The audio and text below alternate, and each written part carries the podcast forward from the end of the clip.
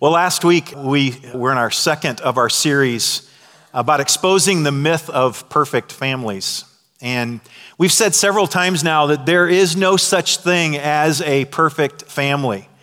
And yet, while it's normal to be in a family that has issues, we don't want it to be normal for us just to simply accept dysfunction. That's incredibly important that you grasp a hold of that. We totally embrace the fact that we are not perfect people, that even those of us that are here this morning and we've crossed that line of faith and we're followers of Jesus, we are not perfect. We've been forgiven, but we're not perfect. But it's not okay. We say it all the time. It's okay to come into Northwest messed up. It's not okay to stay that way for an indefinite period of time. We believe that the Word of God transforms and changes lives. And that's what, why we do what we do here at Northwest. And so we believe that God desires much more for us in our families than just simply survival. And that's what this series is all about. And last week, Jerry shared with us that while there are no perfect kids, that God has created each one of them in his image. He's created them each for a purpose. He has a, a, a incredible plan for their life. And it's, it's up to us as parents, really, to make the most out of these 936 marbles, representing those 18 years that they will spend, one marble for each week, in our homes before they turn the age of 18. We need to make the most of those opportunities. I remember vividly the birth of our first son, Jordan. Some of you have heard me talk about this even recently. After seven ultrasounds, we were told that we were having a little girl. And so, by the way, you young couples go, well, how's that happen? I mean, I've seen the pictures. I mean, you know, it's pretty obvious girl or boy. Well, let me just tell you, back in the day, I never thought I'd say that, but back in the day, these ultrasounds you guys have, I mean, they're incredible, right? I mean, the ultrasounds we got, I'm going, so that's a baby, huh? Right? You don't do that now. But after seven ultrasounds, we were told we were going to have a little girl. We had, Diana and I are planners. And so we had planned everything. We had decorated the nursery, the pink walls, the teddy bears. I had gotten a deal on a remnant of carpet that was a real high end plush, real pastel pink carpeting. And we had done the whole nursery. We were ready. We had diapers sitting there, girl diapers. I didn't know there was such a thing as girl diapers, boy diapers. I thought a diaper's a diaper. I know differently now, but I didn't know at the time. We were all set. We were ready. And then we went and had the baby, and in just a moment, I went, That's not a girl. yeah, yeah, I know these things. And I remember looking down, and, and you know how every, all you dads have probably done this. You, you count the, the fingers, right? You want to make sure they got five on each hand, you know, not seven on this, and, you know, not just 10 total, but you want to make sure they're evenly distributed. And then you look down at their feet and you make sure that they got those little toes there and that there's 10 of them, five on each foot. And, and then you're, you're just good. And that's, and that's really awesome. What a relief. And then I remember, I shared this with you not too long ago. I remember driving home after getting Diana settled in the hospital that night. I remember driving home thinking, oh my goodness, what has just happened? I'm a parent, I'm a father. And I suddenly understood the great responsibility that Diana and I had, not just for the 18 years that he would be in our home, but that really we had, and some of you who are older than me can attest to this, really for the rest of my life, right? I would be his father. And I had a responsibility as his dad, and Diana had a responsibility as his mom. I really believe this. Most of us, if not all of us, very few of us, don't want to be great parents, right? You want to be a great mom. You want to be a great dad. And I doubt that there are many people who leave the hospital with that little baby thinking, I just want to be average right? I just want to be an average person. Just let me change the filters right. Let me make sure that they're fed right. Just let me make sure that I get the clothes, you know, somehow on them correctly. And, and just let them kind of survive up to age, age 18. And I'm just going to do the best I can, but I don't really want to be a great mom or a great dad. I'm just okay with being average. Who says that, right? We all want to be great. We want to do the best for our kids. And yet, I think one of the things that faces us in the 21st century, in this internet age, this informa- information age that we live in, is what I want to call this morning Pinterest parenting. Pinterest parenting. Now, some of you are on Pinterest. How many of you are on Pinterest? Okay. Some of you are lying. You are, and you didn't raise your hand right then, okay? I, know what Pinterest is. I've been on there a few times. I get the whole concept. I really thought it was a woman thing, by the way. And then I realized how many of you guys have Pinterest accounts? okay. Bill King, he's the only one. That's great, Bill. It says something about you. It's the whole stereotypical musician thing. You just kind of, yeah. So I found out that, yeah, there's some guys on our staff that have Pinterest accounts, and they're normal guys. Most of them are normal guys. And so I thought, well, must be okay for a man to have a Pinterest account. But here's, here's what I do know about Pinterest I know Pinterest is the place where you go and you find out what's hot, what's cutting edge, what everybody else is doing, and what you should be doing too if you really want to have the latest and the greatest. I have found that people go there and they find out, you know, I, I see on Facebook sometimes people, you pin stuff, right? People pin like this dessert. Now, I'm all in that. I, have seen some desserts pinned on Facebook, and I, don't, I go, I don't know what the Pinterest thing is, but whatever it is, it's a good thing. God loves it. God will bless that thing. And I, I forward these things to my wife. I don't have a Pinterest account, but I forward these things to my wife. You know, this great dessert. Here's this, this awesome dinner. Here's the best birthday party theme idea for your kid, right? Whether they're, this is their fifth birthday or their 16th birthday, or if you're decorating their room, right? Here's how their room ought to be decorated. It ought to look a certain way. All that's on there. And if that's not enough, we, we also, we have Facebook, and you get to see what everyone else is doing for or with their kids. Are you with me? Anybody connecting with me this morning? And you go on there, and it can be depressing. Is, is anybody with me? All right? Okay, great. Some of you admit that, all right? The rest of you, you're lying because you know you go on there and you go, why can't we go on vacation there? Right? Why doesn't my husband love me enough to get me those roses? All right, you do this, I know it, and I'm exposing your heart right now. We all do that. Think about how we do this as parents, though. We're on Facebook and we realize that so and so just went on a cruise with their 16 year old daughter and 10 of her friends around the world. And we go, Wow, I could never do that. I'm a loser parent. I mean, they just went on a cruise with 10 of their daughter's friends around the globe. Wow, that's awesome.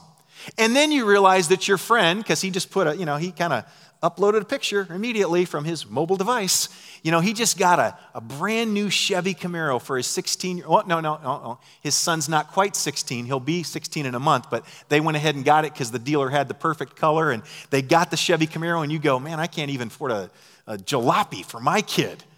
And, and, then, and then your friend posts pictures with her daughter. I see this all the time. And, and the caption reads something like this Just chilling with my bestie right? You've seen it. You've seen it. All right, I could call some of you out because I know who you are, all right? About that transparency thing a little while ago, we know these things, all right? And you're going, as a mom, you're going, does my daughter think we're besties? or if you're a dad and you're on Facebook, you're going, eh, are my son and I, are we like best friends or are we? And you're going, I'm a loser dad, I'm a loser parent. Okay, if we're honest, and again, that's what we're about. We're about transparency, right? In this information, in this social media age, that's what we do. And we begin to get the idea that's what that's who parents are. That's what parents do, and that's what I should do too if I'm going to be successful as a parent. If we were honest, many parents would have to admit that we view successful parenting something like this. I wrote these characteristics down. If I can provide for them all the things that others provide for their kids, Nice clothes, of course, an iPhone. And by the way, not a 5 or a 5S. That's so yesterday, right? We need the 6 or the 6 Plus, right? If I can, uh, if I can get them that and a, and a car when they're 16 and enough cash to go and do all the things that they want to do with their friends, and at the end of the day, get this, and at the end of the day, they're happy, right? Then I've been successful. If I take them to Little League and, and to dance and to cello lessons and they learn, you know, five kinds of martial arts, and I do all of these things, if I make sure that they're healthy and I take them for their yearly checkups and I take them to the dentist, and not only that, but we go to the orthodontist and I spend thousands of dollars on metal in their mouth so that they have a beautiful smile. And if I do everything I can to help them get good grades in school so that they do well on the SAT and they get into a good college so that they can get a good job, and if they don't have sex before marriage and they don't drink and they don't do drugs, and if I pay for all the college bills so that they're not stuck with that lingering debt, And if I pay for all their wedding expenses, then maybe I can say I've been successful as a parent. Now, I asked several of our staff guys, I said to them, hey, what do you think our world views successful parenting as? That's pretty much what it is. That's what we think successful parenting is. And if all that happens, then we believe we've been successful as a parent and we're satisfied. And unfortunately, many of us as parents have bought into an unrealistic, unattainable, frustrating, and those of you that are Christ followers this morning understand this. We've bought into an unbiblical definition of parenting. I firmly believe that that's true.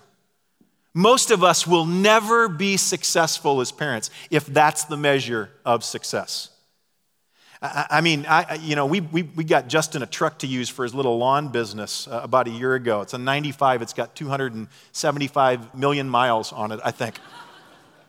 And he got ready to go to college up in Cedarville, 500 miles away, and he just assumed he's taking it with him. And I'm going, dude, like, I don't know if that car will make it to Greensboro, right? You're not taking it up to Cedarville and back. And he's like, oh, come on, why? It's been running fine. I think it'll do fine. And I found because of my unhealthy definition of parenthood, because of what I've seen on Facebook, just for a moment, would never let him know it. Hope he doesn't listen to the podcast. I felt like, man, I failed him. I should buy him a, I should buy him a new car. In fact, for a very fleeting moment, and it was fleeting, very fleeting, I thought, you know what, maybe we should just get him a new car before he goes to college. Just very fleeting. I didn't do it. I, I just, just very fleeting. I thought that. Really, when you think about it, though, do you really want to be successful as a parent if that's the definition? Is that all that you really signed up for when you decided that you wanted to bring little lives into your family, you and your spouse? I want us to look at just a couple of passages, and there are a lot of passages in Scripture, by the way, that talk about parenting and, and what God feels about parents and how we ought to interact with our kids and how they ought to interact with us and what their responsibility is and what our responsibility is to them. But I want to hopefully, in the next just few minutes that we have together, and I will not do justice to the topic this morning, right? This is a seminar, it's like a six hour seminar. If I was a youth pastor, we'd do it as a long seminar, all right?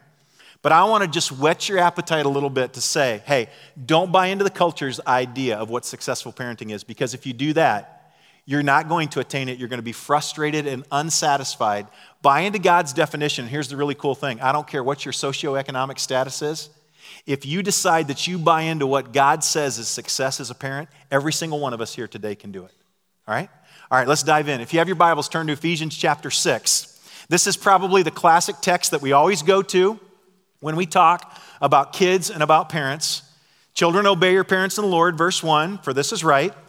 Honor your father and mother. That's the first commandment with a promise. Verse 3, that it may go well with you. And as a result, kids, get this if you obey and honor your parents, you're going to live long. If you don't, you're going to die. All right? hey, that's what it says. And I'm telling you, well, I'm not going to take Jerry's topic from last week, but there's, there's a lot left unsaid, all right? Just do right. Obey your parents, honor them, and God says you're going to have a, a, a long life, all right? Verse 4 Fathers, the inference, by the way, with this Greek word that's translated fathers here, it was oftentimes used of both the male and female parent, and I think that's the context here. Parents, don't provoke your children to anger, but bring them up in the discipline and instruction of the Lord, all right? Here's one thing, okay? I'm gonna, I'm, gonna, I'm gonna start with the negative. Don't exasperate your kids, and then we're gonna go into here's how to really do it, all right? Here's some important things. All right, if you're a young parent here and you haven't made a lot of mistakes, it's great. If you're newlywed here and you haven't had kids yet, don't. No, I'm just, if you, no, I love kids, all right? I have three of them, and really, I'd have three more, all right? But if you're a newlywed here and you're thinking about having kids, you know you will have kids, I'm telling you, write these things down. Determine in your life right now you're going to do these things. All right? You're not going to be this kind of parent, and you are going to be what God's definition is of, is of a successful parent. If you're here this morning and you go, wow, I'm an empty nester, or my kids are, man, they're middle school, high school, hey, it's never too late, right? That's what we said week one. God's forgiveness is great. It's awesome. We seek forgiveness. We come back into relationship with those we've offended. In this case, maybe our kids. We make things right and we say, hey, we determine it's going to be different from this point forward. All right? So, challenge number one, Paul says, don't provoke your children to anger. In other words, don't exasperate your children. Now, you have to understand contextually, and we're not preaching exegetically this morning, we're not going to totally unpack Ephesians chapter 6. But I want you to understand the culture in that day. The culture in that day, what Paul was saying, moms and dads had to be going, What are you talking about? Most families in Paul's day in pagan cities like Ephesus, they were in shambles. Mutual love amongst family members was almost unheard of. A father's love for his children would have been hard for, for anybody to even imagine. By Roman law, a father, get this, let me read this, had virtual life and death power not only over his slaves, but over his entire household. He could cast any of them out of the house, sell them as slaves, or even kill them and be accountable to no one. You say, wow, our culture has come a long ways. We have, but hey, we're still not that bad. If the father picked it up, the child was allowed, to stay in the home. So the child was placed as a baby right at the child's feet. If the child, if the father picked up the child, then that meant I accept you. You can stay in my home. Otherwise, if the father walked away, it was simply disposed of, much as aborted babies are in our own day. It's tragic. You have to understand context, understand that what Paul is writing here was just an incredible thing that these Christians whose lives had been transformed and changed by the gospel. Remember our study in Galatians? We talked about the fact that the gospel changes everything. The gospel sets up a whole new way of living. This is one of the ways in which we see that enacted. What Paul is saying here in Ephesians chapter 6 is hey, moms and dads, it doesn't matter what the pagan Roman culture says, that kind of parenting, that kind of way you treat your kids. God's got a new way. This is what you're supposed to do. This is your job as moms and dads if you've been literally transformed and changed by the gospel. And so to provoke means to, to stir up anger, or it suggests a repeated ongoing pattern of treatment that gradually builds a deep seated anger and resentment, and ultimately it boils over in hostility. And by the way, it's not usually, these kinds of things are not usually meant by the mom or dad to provoke anger. Kids, it's really important that you understand that. A lot of the things maybe that you get irritated about that your parents do or don't do for you, they're not intentionally doing them to make you angry, to exasperate you, to frustrate you. Some of them are not intended in that way. Often, think, in fact, we do things like that and we say, We're doing this for your good. That is our intent. And so, literally, this means don't provoke your children to anger so that they begin to seethe with resentment and irritation. And one scholar put it this way so that they begin to seethe with resentment and irritation like sap swelling in a tree on a hot day. Just ready at any moment just to boil over because you've, you've so frustrated them, right? You know where I'm going. Now, such exasperation can be done in a number of ways, and I want you to write these things down, right? These are, these are the ways in which we can exasperate and cause our children to seethe with resentment and irritation. Number one is overprotection. Overprotection. All right, I know some of you young parents, I want to talk to you first. I mean, I'm talking, you got toddlers or younger. I think it's so easy you are supposed to be a protector, but it is so easy to take that to an extreme and to be too overprotective. And you do that right now, and guess what? You begin to build those habits. Some of us could, could attest to this right now, and you'll carry that into middle school, you'll carry that into high school, and your kids will begin to resent and be incredibly agitated and irritated by that because of your overprotection. Some of you, man, if your kid comes in from the outside, your little three or four year old, and they have dirty hands, wash those hands right now. You're afraid that if they stick their hands in their mouth, let me tell you, a little bit of dirt is good. Dirt's good. All right, quote me on that. In fact, tweet that. That's good. He said, dirt is good. You know, I always want to be tweeted, so somebody, if you're tweeting right there, just go, dirt is good. All right, a little bit of dirt's not going to kill them. I mean, you don't come to Africa with me. You come to Africa with me, these kids, hey, they're healthy, they're running around, they got good respiratory systems, and they're eating dirt and living in dirt. And, and eh, that's just the way that it is, all right? I use that as a silly illustration to say, don't be incredibly overprotective. You do that then, and they get to middle school, and you think that they can't do anything without you. Let me tell you, after being a youth pastor for 20 years and having literally thousands of middle school and high school kids come through ministry that I was involved in, your kids in middle school, they will at times be fine without you. Okay? I know that's breaking your hearts, but they will be fine without you. They really will. Now, now, they may go to camp and you may pack six sets of underwear for your middle school son. And he may come home and he's still got six sets. Okay? may happen. Hey, that happens with guys that are 45, right? Not me, but I'm just saying, some guys. Probably Matt. He'll tell a story someday. I mean, I don't know. But guess what? It's not going to kill them. Just because he had dirty underwear, he'll figure it out. He doesn't need you there going, hey, change your underwear today. Now, again, thank you for that repetition. Yes, change your underwear today. He, he learning something. We can be, we can be overprotective, and, and I don't want to beat on that too hard, but I just want to challenge you let your kids grow up and don't overprotect them. Find out what those boundaries are, and those boundaries are there, and have them established, but don't be overprotective. Number two is favoritism. That's when parents compare their children with, with each other, and especially in their presence, and that can be devastating to kids.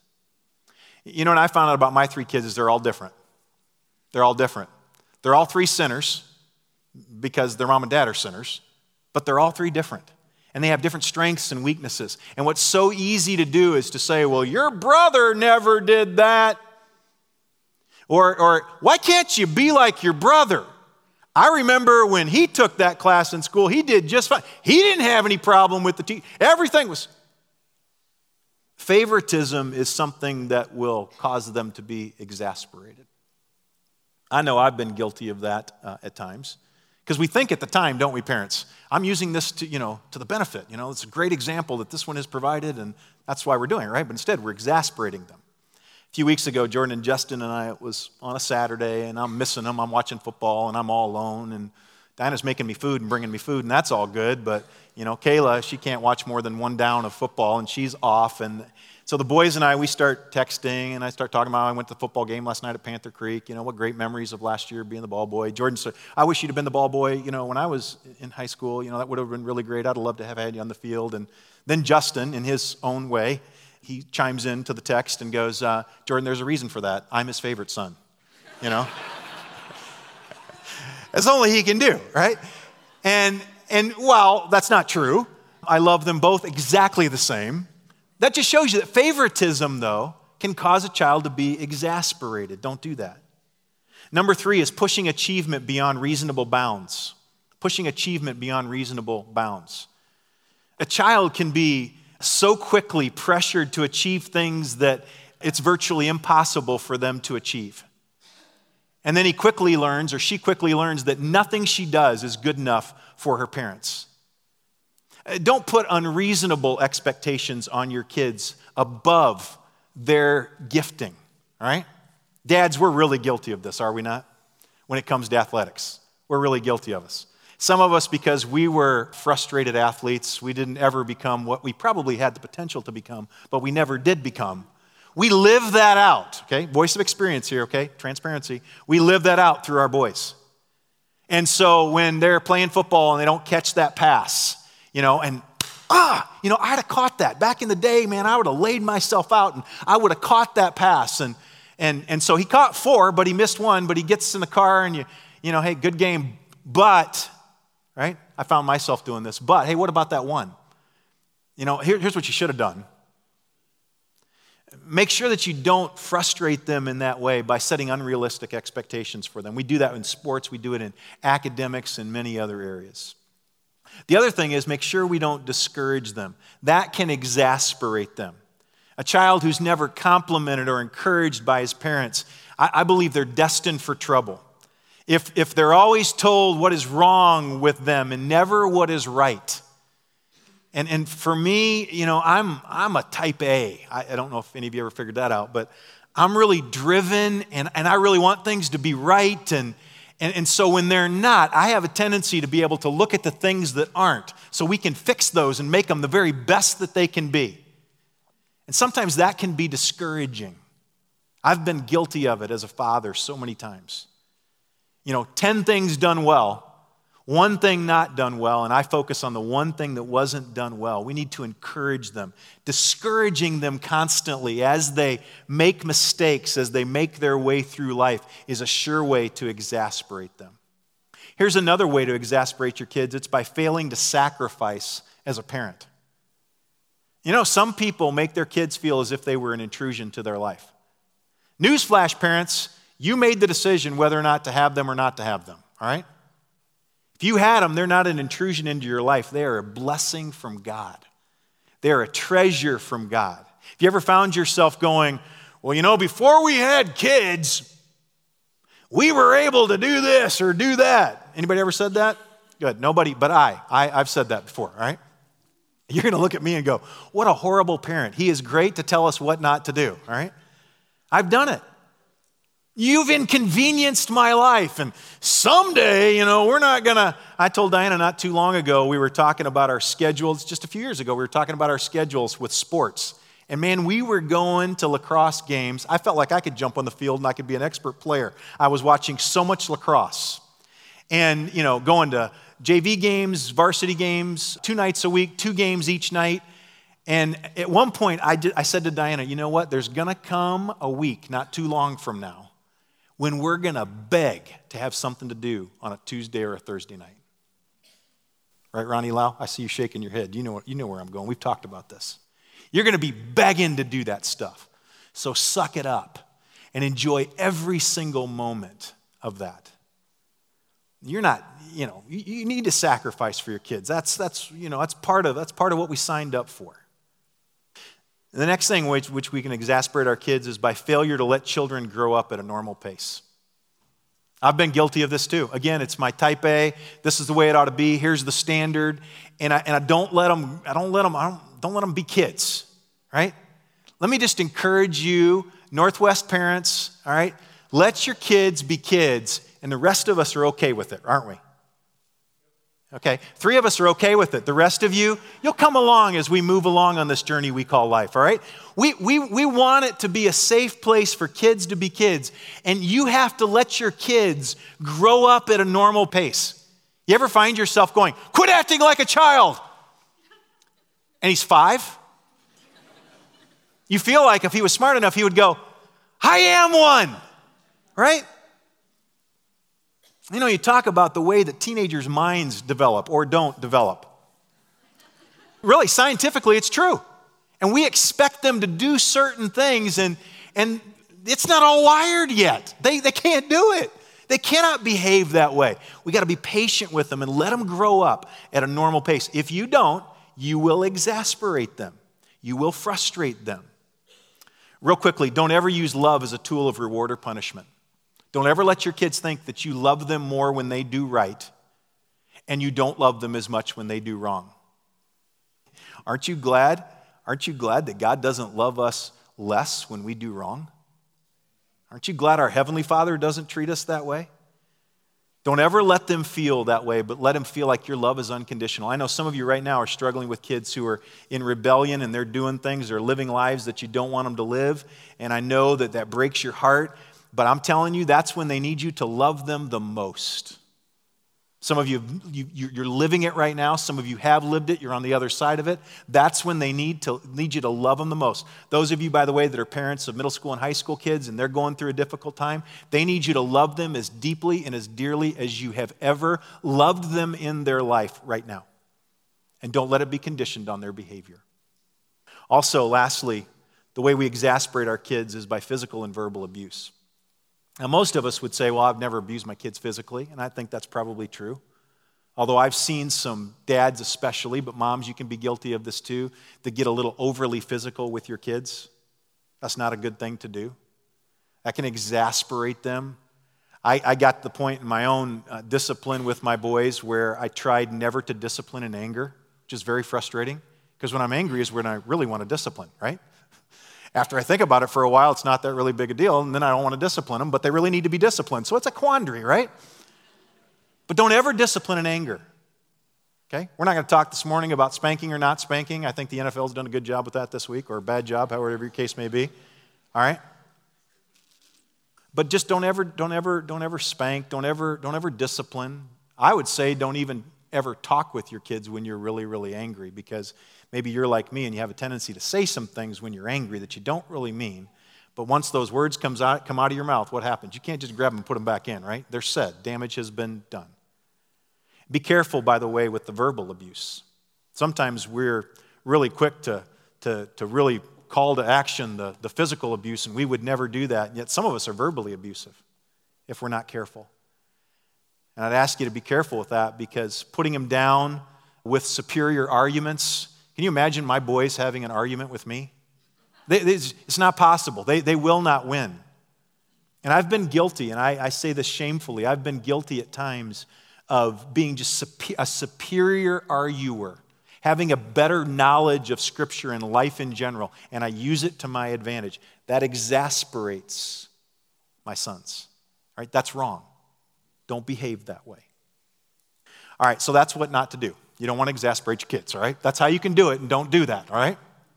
So I want to finish up here, and I got to race through real quickly. But the second part of Ephesians chapter 6, verse 4, it transitions with don't exasperate your kids, but instead bring them up in the training and admonition of the Lord. The, the idea there in that, in, that, uh, in that phrase there, bring them up, is that we would nurture them.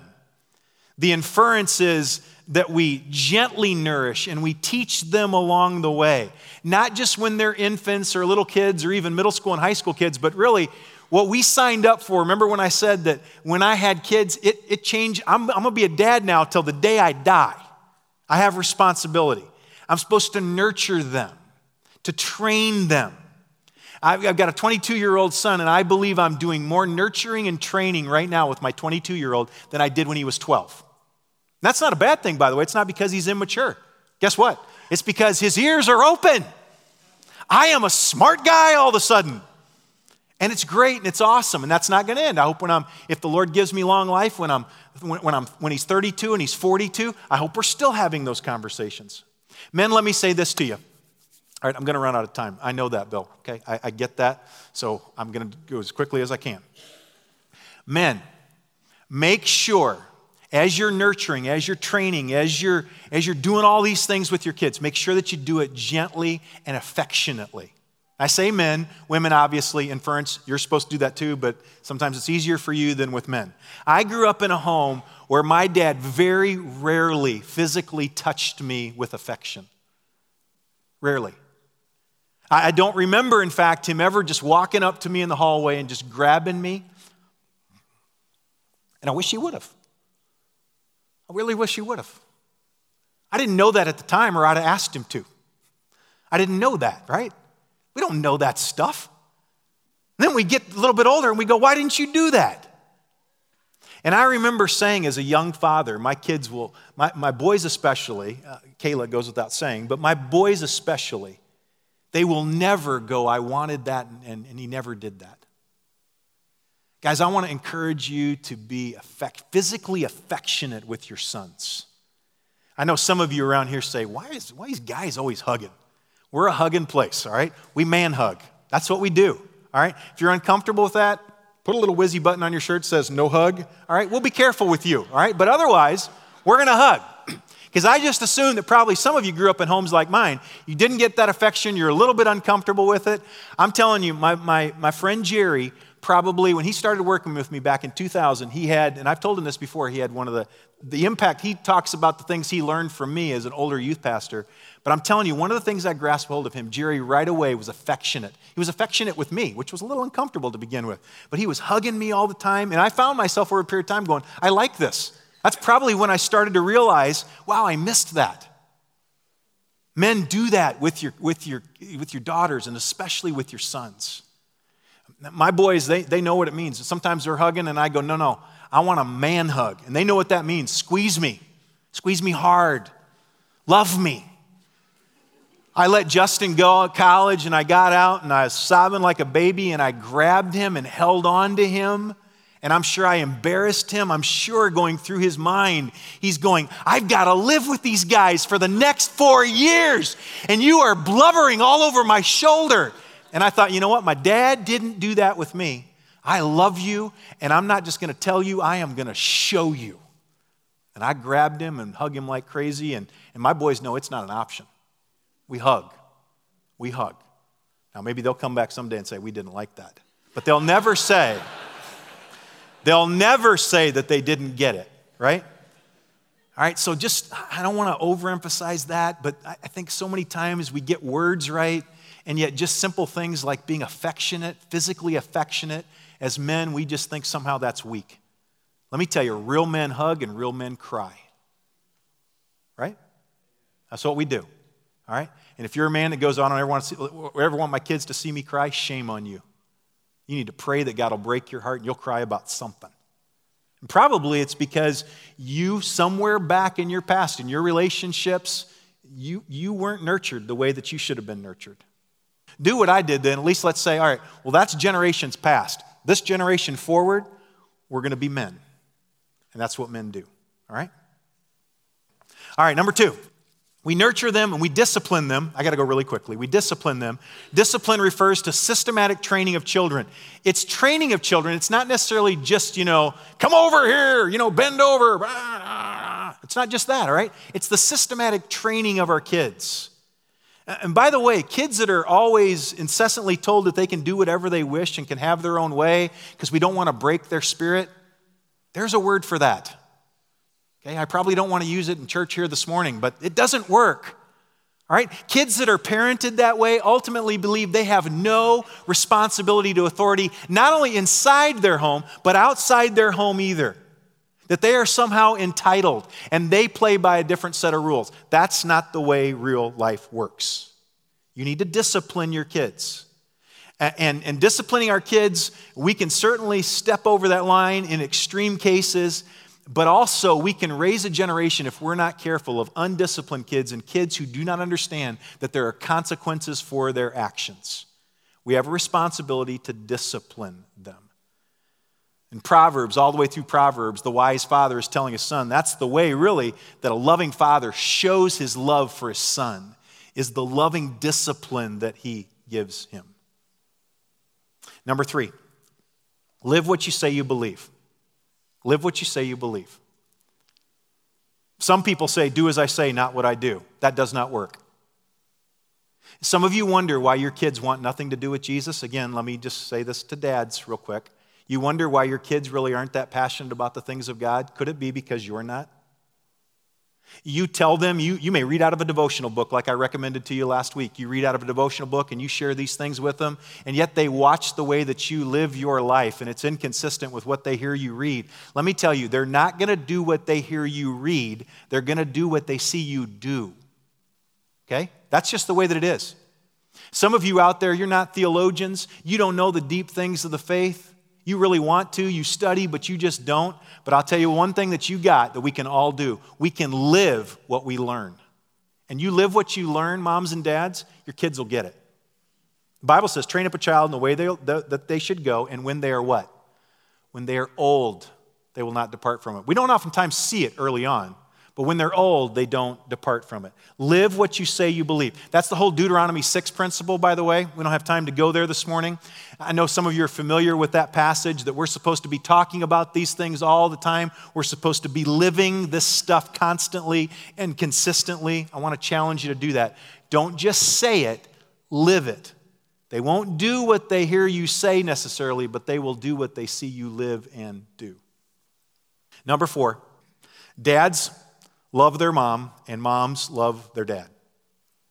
I believe that a key to a kid's healthy development is confidence in their parents' marriage. Let them see how much you love one another. You say, well, sometimes I don't really love her that much, or sometimes I don't really feel the same towards her as I felt the day before. Hey, welcome to real life, right? I mean, I know there's a few of you that go, oh, every day just gets better and better and better. We're going to talk about that next week, right? All right, you guys can come up here and give a testimony. But for most of us, all right, and I know, I, hey, I know there's some of you that are like that. I've had people in Northwest tell me, we don't ever struggle. And I'm going, good, come up and preach then, because I'm a loser. I'll sit down, right? Most of us do. We just do, because it's tough. But I can tell you this as much as, with, is, as is within me, and I know I have the Spirit of God living within me, so I have the ability to be able to do this, I will stay with that woman till death do us part. I hope she can say the same thing. It's easy to stay with her. I mean, it's not so easy on the flip side. I'm going to do that. And I want my kids to know we're here. We made a decision and we are here for the long haul. And I love your mom. Every once in a while, you know, I'm hugging her, kissing her, or, you know, in the kitchen, well, whatever. And, and my boys will go, Dad, Dad. And I'm going, hey, she's my wife. I have a license. Got it upstairs. All right? And Kayla will go, Dad, Dad, don't do that. And I go, hey, I love her. All right? Your kids know, by the way, that you have been affectionate at one point or another. Okay? Tweet that too. That's good. Had a good follow up on the dirt comment. Just tweet. All right, they know that. Show them. Don't just say, well, of course I love your mom. I told her the day that I married her, and if it changes, I'll let you know. But until then, of course I. Show them. Don't ever let your kids, young couples, good advice for you, just let your kids know that they are secure and they are safe because they see the way that you love one another, which gives them confidence that you will also love them and that you'll stick with them through the long haul. Does that make sense to you? Dads, just love your kid's mom. And moms, just love your kid's dad. That works. Lastly, and, this, is, this is really biblically inspired enjoy your kids, make memories. This is going to go by so quickly. I had people tell me that when I was a young parent, I went, yeah, if you live my life right now. I was over at Adam's house. you know, our director of student ministries and his wife Jade just had a baby this week. And I said, How's it going? He goes, It's really hard. and I'm going, 936 more till she goes to college. But it goes by, as Jerry said last week, it goes by so quickly. Enjoy them, make memories with them. Do you enjoy your kids? My friends Ronnie and Sue Lau down here, they've been an example to me in this way over the years of a couple that thoroughly, has thoroughly, thoroughly enjoys their kids, and now their spouses and their grandkids. They didn't always do extravagant things, just stupid things, which I can't even tell you about it in the service, what they do, all right? I shouldn't say Ronnie. Ronnie's, it's Sue mainly, but they've had fun in their home and they laugh and it's a fun place to be. You don't have to spend a lot of money. Just love your kids and laugh with them often and make memories. That's why I told my buddy Matt last week, man, you know, once he got over the, oh, what did people think? I'm like, man, remember that because you're going to be preaching at those boys' weddings. And I told him first service, I'm going to be there. I'm going to remind them of the cannonballs in the baptistry. And we're going to laugh about these things. Make memories with your kids. Laugh often. It's really biblical, right? Laughter is what? It's good for the soul. It's good for the soul. It's good to laugh. Enjoy them and make memories. Well, let me conclude with this. One well known pastor and Bible teacher said this as he was thinking back over his years as a father. He wrote this My family's all grown up and the kids are all gone. But if I had to do it all over again, this is what I would do. I'd love my wife more in front of my children. I'd laugh with my children more at our mistakes and our joys. I'd listen more, even to the littlest child. I'd be more honest about my own weaknesses, never pretending perfection. I'd pray differently for my family. Instead of focusing on them, I'd focus on me. I'd do more things together with my children. I'd encourage them more and bestow, and bestow more praise. I'd pay more attention to little things like deeds and words of thoughtfulness. And then finally, if I had it to do all over again, I'd share God more intimately with my family. Every ordinary thing that happened in every ordinary day, I would use to direct them to God. I believe that I'm still a few years away from seeing the results of biblical parenting. And when I say that, by the way, you've heard me all the way through this admit my failures, all right? But I've tried to do things God's way. And yet I think I'm still several years away from seeing if it really, if it really worked, if it really took hold. I did get a text from my 19 year old son this week that makes me think that maybe he gets it. You know, as parents, that sometimes you, you just need something. You're just going, give me something. Give me something. just let me know that you got it. You know, just little, just little bitty, just something, right? And I got that uh, this week. And, and I want to read this to you. And again, this comes from all kinds of failures, all right? I get that. I'm a human being. I'm not a perfect parent. That's why I'm so qualified to speak on this subject this morning. But it just caused me to go, well, maybe, maybe we've done something right. He wrote this Hey, Dad, just wanted to let you know that I miss you a lot. I guess it takes distance and time away for me to really appreciate how much you've done and continue to do for me. I keep finding myself talking about you to people. And even the other day, someone said, I have to meet this man. He sounds amazing.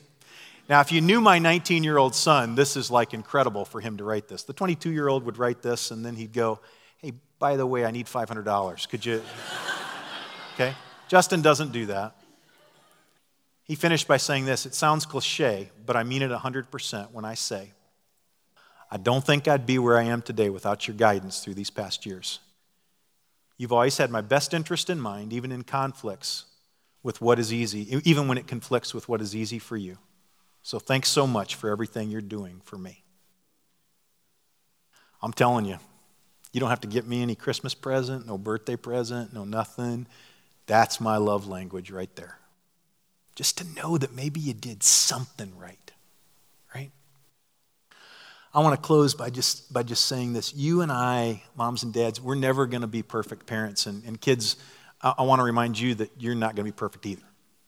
That's why we did what we did last week. But I've said to my son several times over the years, I, I know that I've, I've made and I will make mistakes along the journey.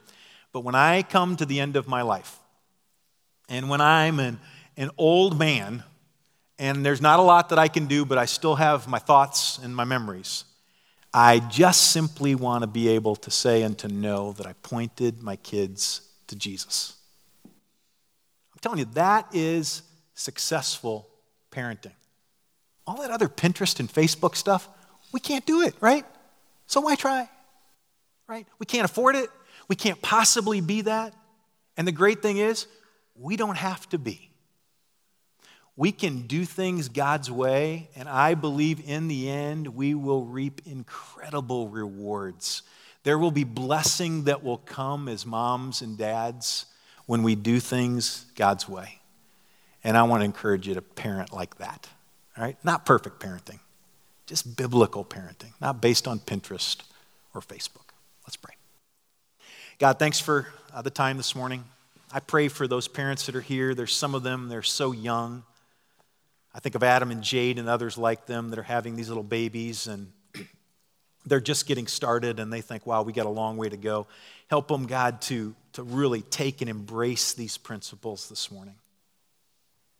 God, I think about some that are kind of in that middle road. They're kind of in the throes of it right now. Life's busy, life's tough, life's hard. They're, they're wondering if they're doing it right. God, I pray that you just encourage, encourage them not to buy into our culture's view of successful parenting, but to just simply parent God's way. And God, for some of the others, that, that they got empty nest. And some of them are excited because uh, they see that their kids are doing well and they've pointed them to Jesus. Others, God, that realize mistakes that they've made along the way.